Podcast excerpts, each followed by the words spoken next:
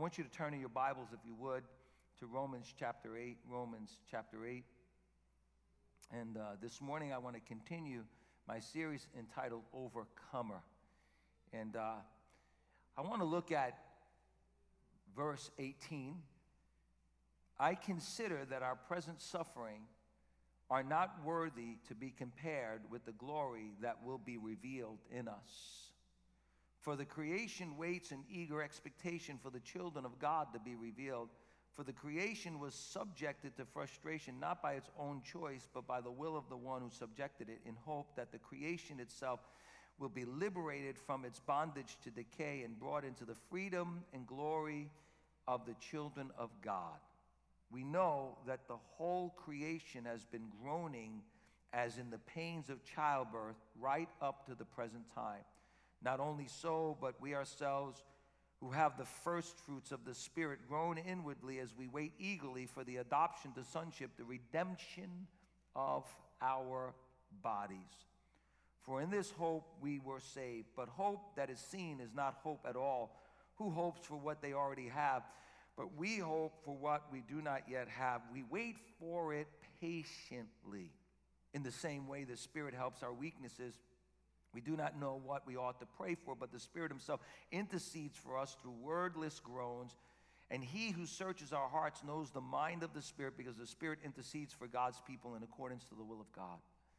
And we know that in all things God works for the good of those who love him, who have been called according to the purpose, his purpose.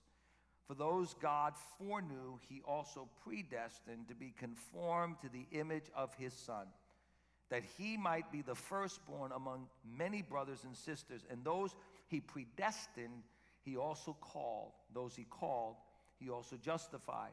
And those he justified, he also glorified. Now, thus far, we have discovered that God wants us to be more than conquerors in our life. He wants us to be winners. God wants us to live our life in victory. But we also discovered that victory, being more than a conqueror, does not mean that our lives are going to be stress-free, trouble-free, trial-free, or suffering-free. In fact, it's in the context of suffering that Paul tells us that we're more than a conqueror, and that is actually the reason why we're more than a conqueror, because we can walk through suffering in our life. We can walk through pain. We can walk through situations in our life that we cannot understand, and yet we can have assurance, confidence, boldness, and faith in the midst of difficult situations in our life.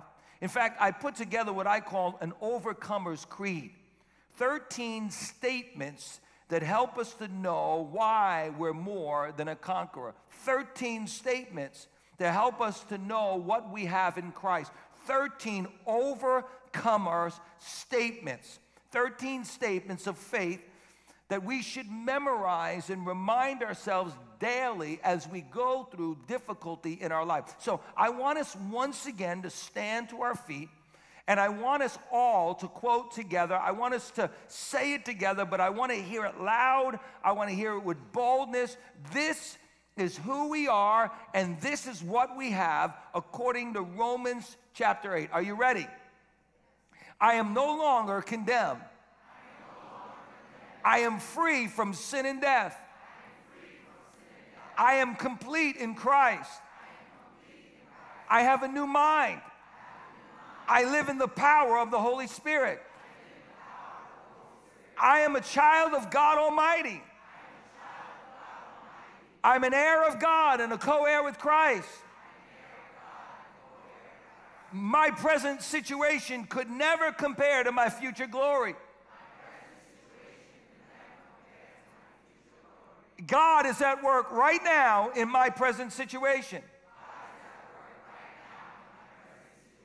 I'm becoming more like Jesus every day. God is for me, and no one can stand against me. Jesus is my mediator and my chief intercessor, and nothing and nothing will ever separate me from God's incredible love. Can you thank the Lord today for those statements? Hallelujah. Thank you, Lord, for those powerful statements. You may be seated. It's dark, and there's little light that somehow peeks into the little prison cell. It's cold, and sometimes it gets so cold that it's hard to sleep. It's hard to rest. It's just too hard to stay still because somehow maybe moving around will keep the blood flowing and bring a tiny bit of heat to his weary, pain-filled body. It's lonely. Sometimes he doesn't see people for days. Once in a while, someone is allowed to visit him for a few short moments. Food is rationed. Sometimes he doesn't even get food in his cell. Some nights, the other prisoners begin to shout and curse and rattle their cell bars just to express their anger and frustration over their present situation. It's a miserable place. It's a depressing place. It's depressing beyond imagination. It's oppressive. It's repressive. It's harsh. Some people call it the hellhole. It's more like a dungeon where important state prisoners were lowered into, often prior to their execution. It's a Roman prison. The Mamertine prison is an ancient prison located in Rome at the foot of the Capitoline Hill, overlooking the ruins of the Roman Forum. When it was built, there was just one prison in all of Rome. It was really nothing like a prison that we have today. Consisting of two underground cells, it once held rooms under the city sewer in the lower chamber. Historical sources have described it as dark and dank and foreboding. It was a dungeon. Today, there's a sign on the exterior of the building proclaiming it was the prison site of St. Paul and St. Peter as they waited to be executed. And it's in the prison, this prison cell, that Paul writes, "But whatever was to my gain, to me now I consider loss for the sake of Christ. What is more, I consider everything a loss because of the surpassing worth of knowing Christ Jesus my Lord, for whose sake I have lost all things. I consider them garbage that I may gain Christ and to be found in him, not having a righteousness of my own that comes from the law, but that which is through faith in Christ, the righteousness that comes from God on the basis of faith." I want to know Christ.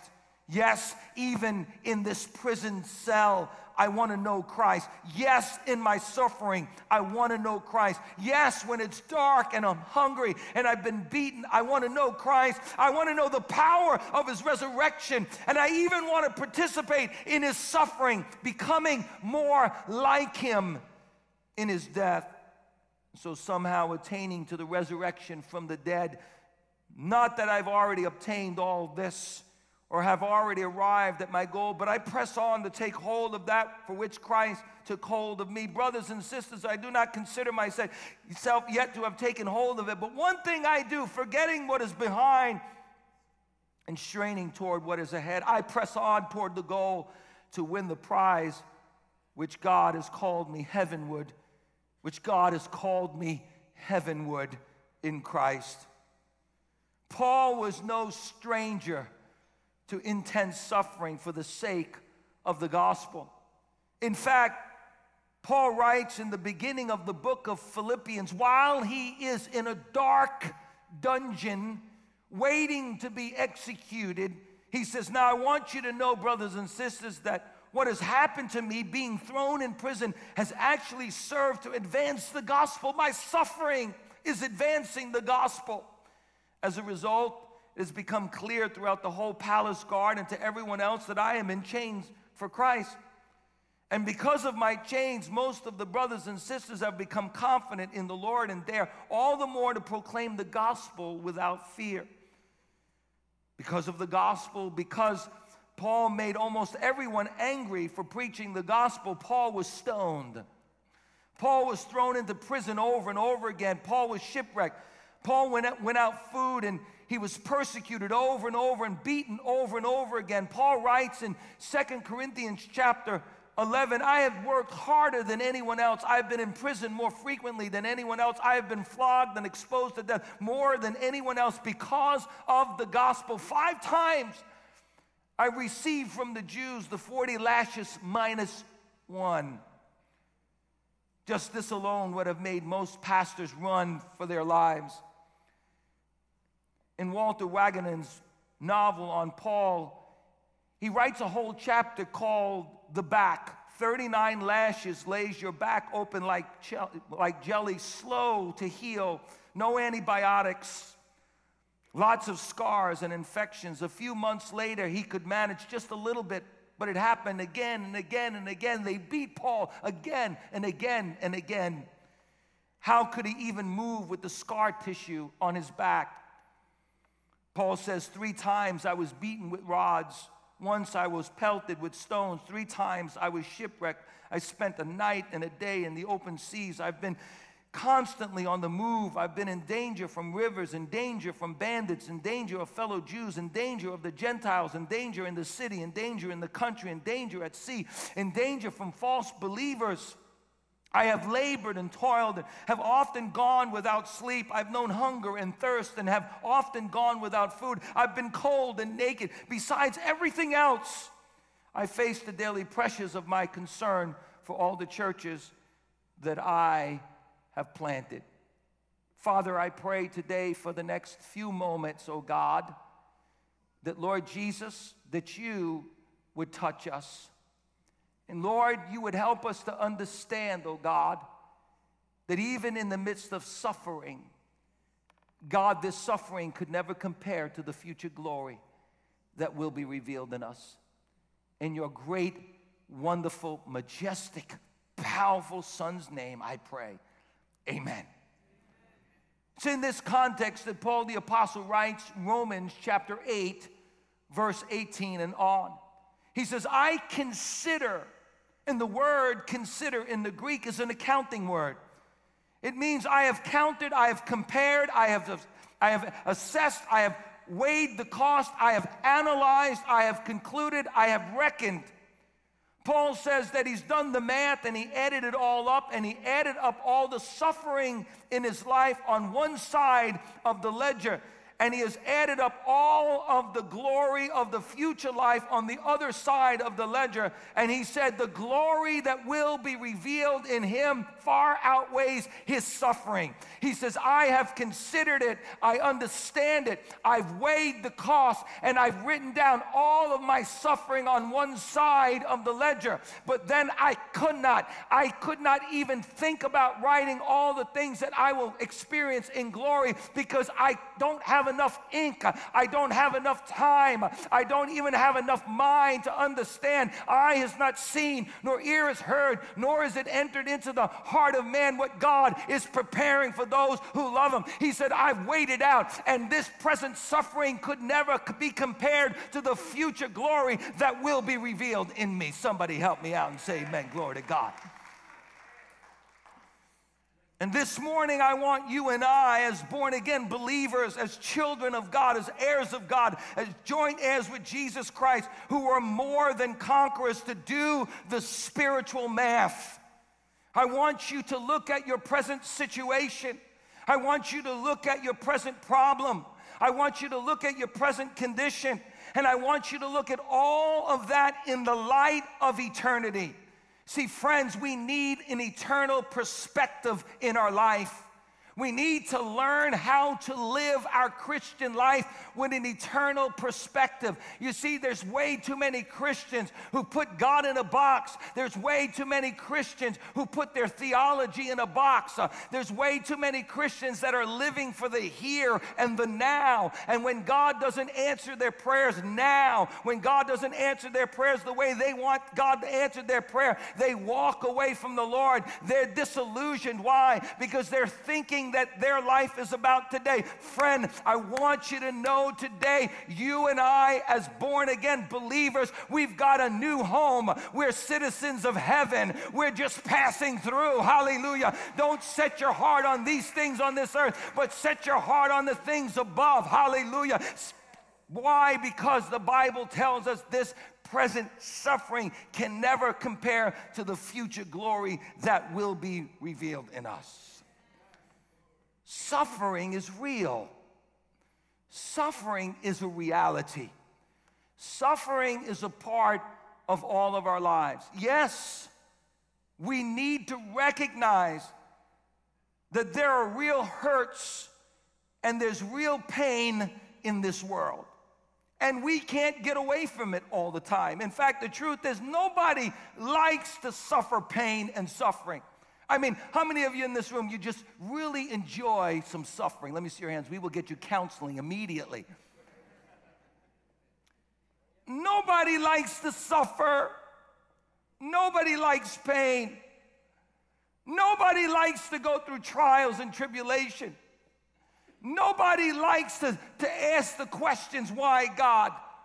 We want everything to be figured out, and certainly we want our life to be filled with joy. We want our life to be filled with happiness.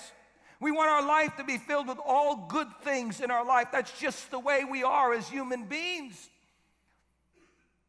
But the truth is, there is the pain of losing someone we love. Death comes to us all. Friend, I want you to know you're going to die. Turn to your neighbor right now and say, you're looking really good today, but you're going to die one day. And if you fall asleep during the sermon, you might die today. Whether we like it or not, there's pain and suffering and disease in this world. There is the hurt of rejection. There is the real struggle of poverty in this world. Just in America do we think that we are owed something. You know, I got up this morning and I went to Dunkin' Donuts. I was in a hurry and I needed to get some energy, so I went to Dunkin' Donuts and I got a cup of coffee and I got a power sandwich. Do you know what a power sandwich tastes like? I wanted that bagel and cream cheese, but I knew that bagel and cream cheese would wear off after the first service, and I'd be hungry and tired again, so I went for the power sandwich. It tastes like sawdust. Oh my God. Just the name power sandwich needs to make us understand it's not going to taste very good. But I took that sandwich in my hand. I promise you, that power sandwich that tasted like sawdust, I took it in my hand, I promise you, this morning, and I said, thank you, God. Thank you, God, that I can eat today. Thank you, God, that I have a meal today. As I thought about all the people around the world that don't have one piece of bread, I thought, thank you, God, I have nothing to complain about, God. You're so good to me, God. You provide for me every single day. And if we look at the rest of the world, we can see that there's a lot of poverty in this world. There's a lot of pain. There's the pain of persecution. There's the pain of broken relationships and disappointments in life. But Paul tells us that we must see everything in the light of eternity. He says this present suffering, right now, the right now suffering in your life, the right now pain in your life, the right now trial in your life, the right now valley in your life could never compare to the future glory that will be revealed in us. A wise preacher once said, many Christians today are disillusioned and discouraged because they have unbiblical expectations of a trouble-free life. Why? Because they're looking only to the present situation. They say things like, I'm a child of God. How can I get sick? How come I still suffer even though I'm a child of God? How come I have pain even though I'm a child of God? Why do Christians die? How come Christians experience famine and poverty? Genuine, faith-filled, and mature Christians experience these things at times in their life. They can't get away from it, and their expectations are not met. And when their expectations are not met, they grow discouraged and disillusioned because they're looking for the full benefits of being a child of God now. When the Bible teaches that we are not to fix our eyes on the present situation, but we're looking ahead in faith to eternal glory. We wait in faith for the full benefits and inheritance of being a child of God to take place. C.S. Lewis, a great author, once said, "Try to exclude the possibility of suffering, which the order of nature and the existence of free wills involve, and you find that you have excluded life itself." And the truth is, we all want to avoid suffering. But in this world, we will suffer. And Paul tells us why we suffer. In fact, Paul gives us four reasons why we will suffer in this world. Paul gives us four reasons why we will have to go through some pain in this world. The first reason, write this down. The first reason why we will have to go through pain in this world is because, listen to me, God is waiting for the appointed time. God is waiting. You know, I know many of us, there are times in our life when we get to the point in our life where we say, "Lord, I just want to close my eyes and I just want to wake up in heaven." Have you ever prayed that prayer? "Lord, it's really hard down here, God." How many of you have had a hard time lately? "Hey, it's hard down here, God. Lord, I just want to go to sleep and wake up in heaven." You know, here's the truth. The truth is, what time is it right now? It's 11:30. Yeah, if you've never gotten water baptized before, I want to encourage you. You can get water baptized in the 12:45 service. And listen, if you get water baptized in the 12:45 service and you want to go straight to heaven, I can do it and hold you down a little bit longer. I'll make sure that happens for you.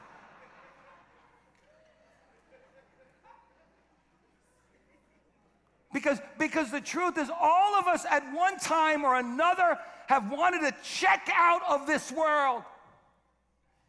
We wanted to say, "I've had enough, God. The suffering is too deep. The pain is too deep, God. I just want to check out of this life, God." I did. When I was 13 years old, I went through such a painful experience in my life. I wanted to check out. Maybe you're here today and or you're watching via live stream, or you're down in the cafe, the overflow, or you'll watch this in coming weeks, and maybe you're here and say, "I just love to check out, man." God doesn't want you to check out. You know why? Because He's waiting. God is waiting. The Apostle Peter tells us this way, that in the last days, people will come, scoffers will come, unbelievers will come, and they will say, "Where is this coming of the Messiah? Where is this coming of this Jesus who's going to come from heaven and make all things well? Where is He coming? We've been waiting for 2,000 years, and they're going to laugh, and they're going to mock, and then they're going to scoff at us. But Peter says, "Don't be fooled.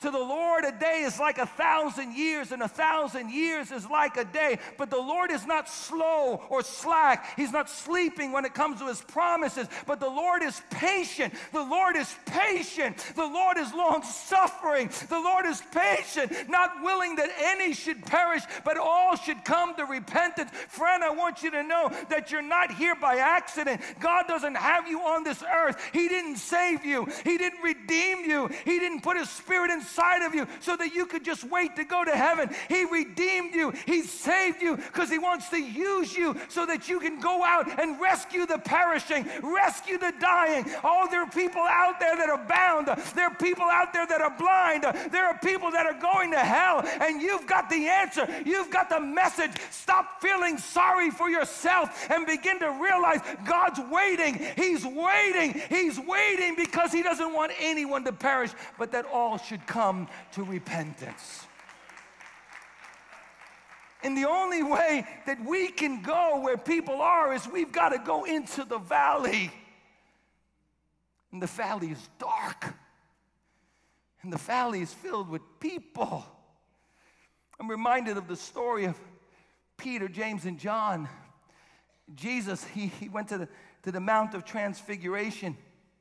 I'm going to tie my shoe because if I don't, I'm going to trip. I'm going to fall off the stage. I'm going to look like Jerry Lewis. And I'm not going to do it. Not today. Peter, James, and John, they go up to the mountain. Jesus goes to the mountain. It's called the Mount of Transfiguration. And Jesus busts out of Himself. I mean, I think He just got so tired of just being in this body, contained in this body, that He said, "Dad, I just need to bust out a little bit." Bam! And the Bible says that Peter, James, and John, they saw Jesus glorified in his glorified state. Wow. And Peter said, oh, it's good up here. Jesus, let's hang out up here. Forget about the people down here. Wow, that was awesome, God. I saw Jesus in his glorified state. Let's build a tent and just hang out up here. And Jesus said, no, we got to go down into the valley where the people are. If you want to be used by God, you've got to enter. Listen to me. You've got to enter into the sufferings of this world.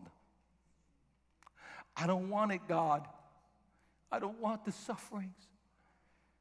You see, we have listened way too long, far too long, to preachers that promise us that we're going to have our best life ever on this earth. It's not true, folks. They're just trying to sell you.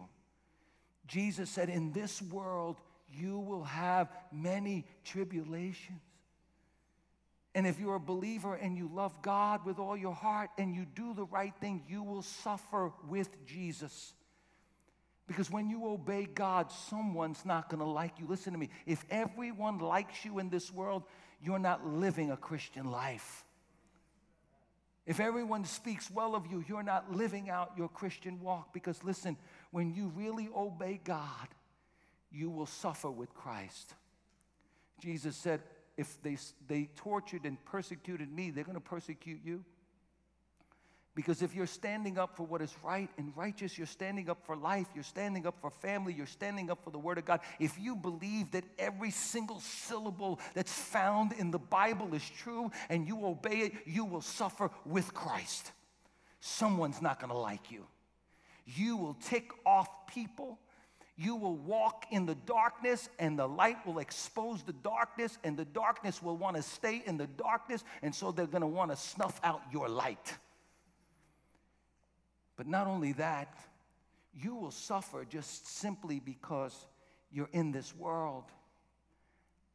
And you can suffer with Christ. I want you to remember, put the Overcomer's Creed back on. I want you to remember a couple of weeks ago, we talked about the fact that we're heirs of God and joint heirs with Jesus Christ. That we're heirs of God and co-heirs with Jesus Christ. If, Romans 8:17, if we suffer with Christ, we will also be glorified with Christ. If we suffer with Christ, we will also be glorified with Christ.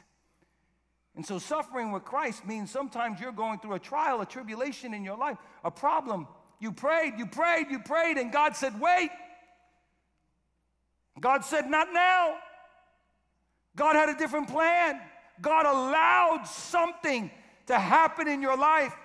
But you said, God, no matter what happens in my life, no matter what you take me through, no matter what you allow me to go through, Lord, even in the times when I pray, and I pray like Paul the Apostle prayed, Lord, take away this thorn in my flesh. And the Lord said, no, my grace is sufficient for you. In your weakness, I make you strong. And you say, Lord, no matter what happens in my life, no matter what valley I've got to walk through, no matter what mountain I've got to climb, no matter what fiery furnace I've got to walk through, God, I'm going to stay with you. I'm going to suffer with you. And Paul says, as a result of that, that glory that will be revealed in us far outweighs the suffering that we go through in our life. And so God is waiting. He's waiting for us to be the light to the world. He's waiting for us to suffer with so we can bring them with us to heaven. There are deep seasons of pain in all of our lives. There are times in all of our lives, especially when there's despair and suffering and trials, that we cry out to God, Lord, why don't you come back and make everything right?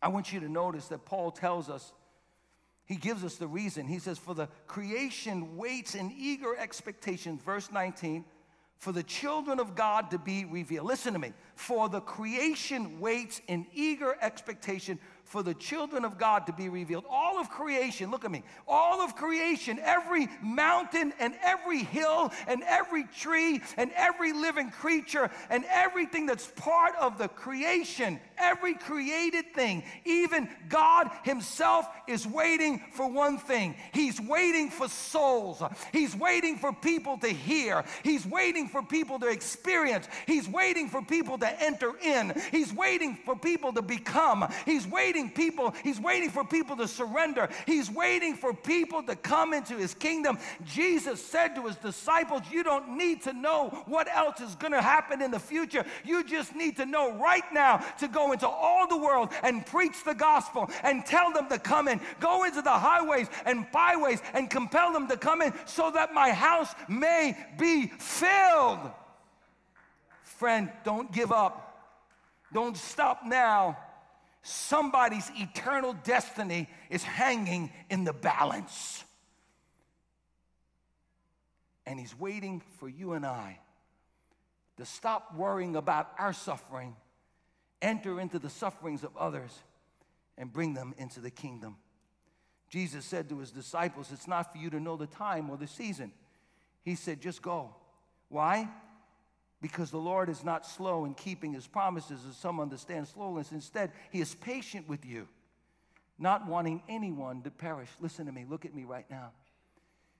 If you've never given your life to Jesus, if you don't know beyond the shadow of a doubt that if you died today, you'd go to heaven, if you are backslidden, if you're running away from God, I want you to know that God is making all of creation wait on you to come home. He's making all of creation wait. Every mountain, every planet, every star, every animal, every created thing is waiting for more people to come into the kingdom of God. He said, and this gospel will be preached to the whole world, and then the end and the new will come. God's saying, I'm waiting. I'm waiting patiently till you come. Secondly, the second reason why we suffer is simply just because of sin. We live in a fallen world. Notice Romans 8:20. For creation was subjected to frustration, not by its own choice, but by the will of the one who subjected it, in hope that the creation itself would be liberated from the bondage to what? Decay. Everybody say decay. Look at your neighbor right now and say, you're looking pretty good. I want you to look at your neighbor right now and say, your body's looking pretty good. Come on, your body's looking, but it's going to die.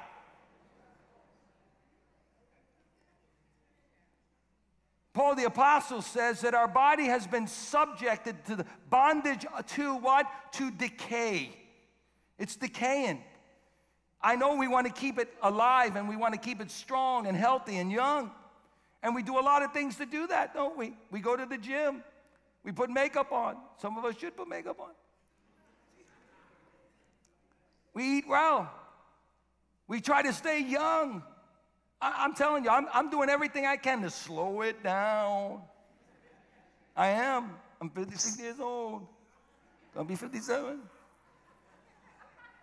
December 10th. I'm trying to slow it down, going to gym, doing everything I can. I'm painting my house. I'm a very picky painter. You know, I want the lines to be right, you know, and all of that stuff. Anybody knows how to paint really good, you can come and help me. But I've been painting by myself yesterday. Did it yesterday, the day before. And I told my daughter last night about 9:30, I kind of wrapped it up. I said, man, she heard me in the other room. I was like, ah! Ah! I was just bending down. But I hadn't used that muscle in a little while. She comes into the bedroom. Are you okay, Daddy? You can stop. You don't need to keep doing it. I'm like, no, I'm fine. And I said to my daughter, I said, you know, at 56 years old, I'm not like I'm 15 anymore. You know, I remember the day I could paint my whole house, you know, get 3 hours of sleep, come up, and preach 4 sermons, and that felt great. Now, I need some Advil. And I realize that I'm getting old. I want to slow it down. You want to slow it down. But our bodies are subject to decay. Now, you might say, you know what, but there's divine healing. I love that. I love people who go out and they eat everything they want. You know, they eat this big hamburger, all this French fries, all this fried food, and then they go, oh, Lord, heal me. Stop eating. But there is divine healing. Jesus said, by my stripes, I healed you. Amen? By his stripes we were healed. Yes, Jesus died for our sickness. But listen, we're still going to die. Jesus raised Lazarus from the dead. That boy came out of the tomb. He walked right out of the tomb. Come forth, Lazarus. Oh. But guess what? Lazarus still died. So you could try to pump it up. As the preacher said 2 weeks ago, you could try to do the sit-ups and the push-ups, and he doesn't do any of those things. And so I sent him a text the next day and said, whatever you said, I'm at the gym this morning. You could try to make it up, but let me tell you, your body's going to die because it's subjected. Our bodies are subject to decay. And that's not bad news. It's just reality. For the creation was subjected to frustration, not by its own choice, but by the will of the one who subjected in hope. So what happened? God takes Adam and Eve. He creates Adam and Eve. And they are perfect. They are a perfect specimen of a male and a female. They're strong. They actually had the ability to live forever. And God puts them in the garden. And the Bible says that God puts a tree in the garden. It's the tree, listen to me, of good and evil. Listen to me. When you obey God, it's good. When you disobey God, it's evil. And the only way that you could stay in the place of blessing is to obey God. And so God now, because he gave Adam and Eve free will, puts a tree in the garden, and it's the tree of knowledge of good and evil. And he says to Adam and Eve, now listen, you've got a choice. Do you want to know good? Keep on obeying me. If you want to know death and evil, eat of the tree. And so they want to know of death and evil. They think they're going to know good, but they disobey God. Listen to me. You cannot be blessed when you're living in disobedience to God. There's a way that seems right to man, but in the end it leads to death. Sin, disobedience is evil, and it leads to death. And the Bible says, through one man's sin, listen to me, death entered into all the world. And as a result of that, mankind and all of creation was subjected to frustration, the frustration of decay. That's important for us to understand. Now, the whole world and all of the things that are created now is subjected to that frustration. Notice what Paul says. All of creation is involved in groaning, in frustration, in corruption, and suffering. Paul says it 3 times in 3 different ways. In verse 22, for we know that the whole creation groans. Like when you get up in the morning, oh. It groans and suffers the pains of childbirth until God does something new up to this very moment. The whole creation is groaning. In other words, don't think that when you suffer, it has to only do with your personal situation. But you're a part of all of creation. Everything is in the process of dying. Everything. Every star, every planet, every sun, every plant, every animal, every human being, and everything is under the same sentence of death. It's called entropy. Entropy. Everything eventually goes from order to disorder. Everything goes from life to death. Everything is dying because of sin. But thirdly, we suffer because our bodies are not yet glorified. And so, Paul the Apostle says, not only this, but we ourselves, we have the first fruits of the Spirit, grown inwardly as we wait eagerly for our adoption to sonship. Listen to me, the redemption of our bodies. Listen to me. God supplies miraculous divine healing for the emergencies of our life. But the truth of the matter is that our bodies are still dying, and so our bodies need to be completely redeemed, changed. And here's the good news. The good news is the Bible tells us that our bodies will be changed. That this body of ours, even though they perish in the ground, you know, Lazarus, he's not walking around today. He's gone, disintegrated. But here's what the Bible says. The Bible says, but to those that believe, to those that have received Jesus as their Savior, even our bodies, we're created three-part beings, even our bodies will be resurrected. And the trumpet of God shall sound, and the dead in Christ will rise. And we will be changed in the twinkling of an eye. And this corruptible will put on incorruptibility. And this perishable will put on imperishability. And it doth not yet appear what we shall be like. But when we see him, we shall be like him. Hallelujah. Come on, somebody.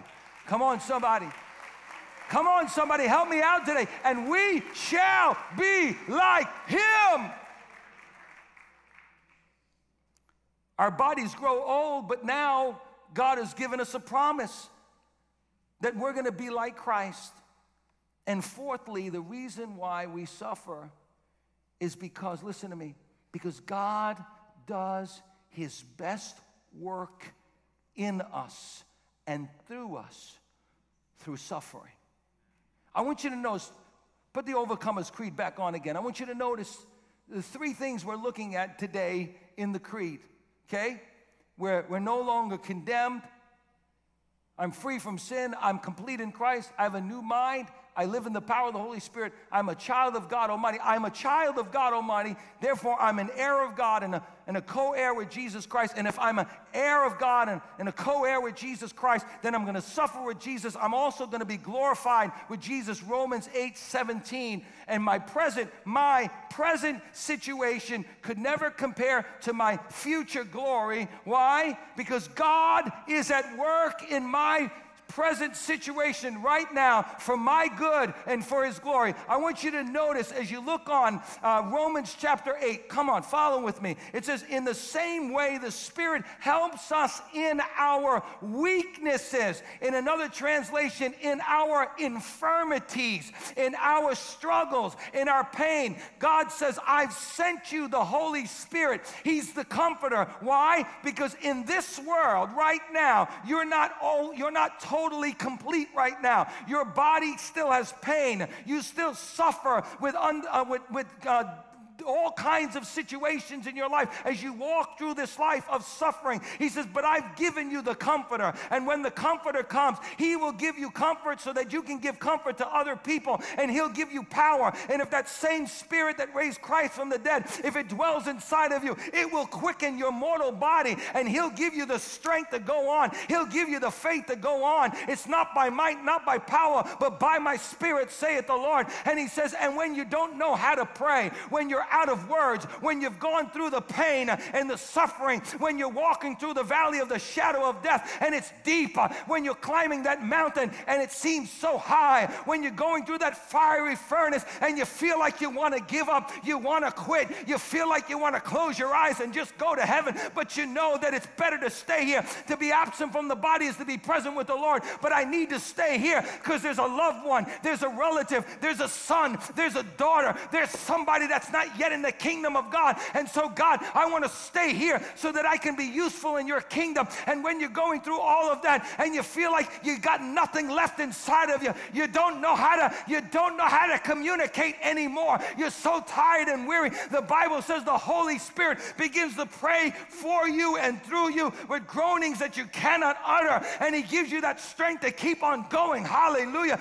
But then he says this, and then he says, I'm convinced of this one thing. All things work together for the good for those who love God and are called according to his purpose. Put it all together. Put those three statements together. Paul goes all the way around. Put them together. My present suffering, my present situation could never compare to the future glory that will be revealed in me. And so, by the power of the Spirit, I keep on moving forward. Why? Because I am confident of this, that God, look at me, is at work right now in my present situation. All things work together for the good, for those who love God and are called according to his purpose. As the worship team comes, maybe you're in the midst of suffering. All of us will have pain and suffering in our life. But Paul says, in the midst of it, God is at work. God is at work for those who love him. For what reason? You got to follow through. Listen to me.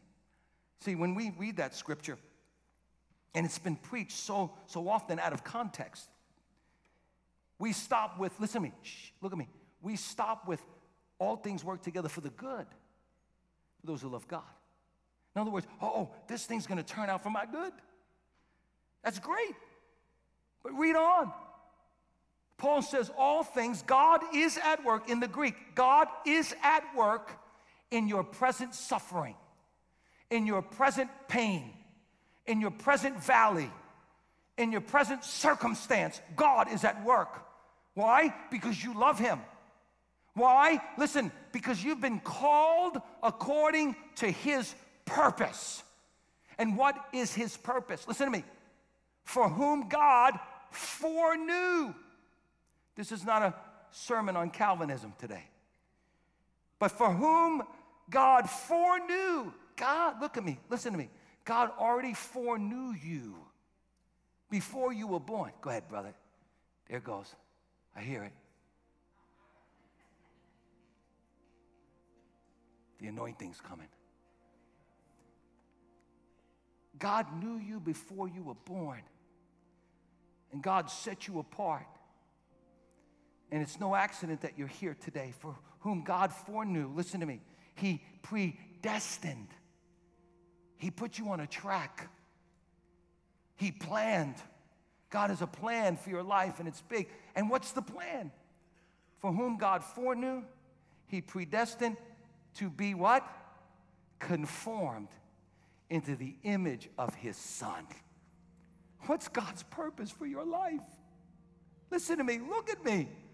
God's purpose for your life is not for you to have a Cadillac to drive yourself right into heaven. God's purpose for your life is to be conformed, to become like Jesus. That's the goal. My present circumstance could never compare to the future glory that will be revealed in me. Why? Because God is at work in my present situation. For what reason? So that I am becoming more like Jesus every day. Peter said it this way. He said, don't think it's strange when you have difficult sufferings in your life. He said, God is making you like gold refined in the fire. The truth is, when things are going really good in our life, when we're not suffering, when we're not going through pain, when we're not entering into the pain of others, we get lazy. And God can't work in us. We get apathetic. We get proud, arrogant. But when we've gone through the valley, when we've gone through the suffering and the pain, God does his best work in us. James says it this way. The Apostle James says, consider it pure joy when you go through suffering in your life, for God is at work to make you mature, to make you complete, to make you like Christ. So friend, God does his best work in your suffering. But Paul goes all the way back to, but in all your suffering, don't stay there. Don't set your mind on your suffering. Don't feel sorry for yourself. Don't whine, don't complain, don't grumble, don't say, I'm in this suffering. But keep your eyes Keep your eyes on heaven. Friends, we're missing it. We as Christians are missing it. We don't live in this world in the sense of saying we're just in this world and this is our world. No, God's going to give us a brand new world. We're going to inherit a brand new world. The Bible says that God's going to create a heaven and an earth for us, and we're going to inherit all that. And we're going to inherit a new body. God's going to help us to shed this body and recreate a new body. I think the greatest thing that we're going to inherit, more than all of those things, is we're going to inherit God Himself. Revelation tells us, and God Himself will come down, and He will be our God. David tells us, God, you are my greatest inheritance. See, the reason why heaven's going to be so glorious, the reason why our inheritance is so glorious is because we're going to get to see Jesus. Hallelujah. He's our great inheritance. So what do we do right now in the midst of our suffering? We say, God, nothing in the whole world, even my suffering, could ever compare to the future glory that will be revealed in it. Therefore, I will live for the King, to glorify His name every day of my life as I wait for Him to come and make all things well. Bow your heads, close your eyes.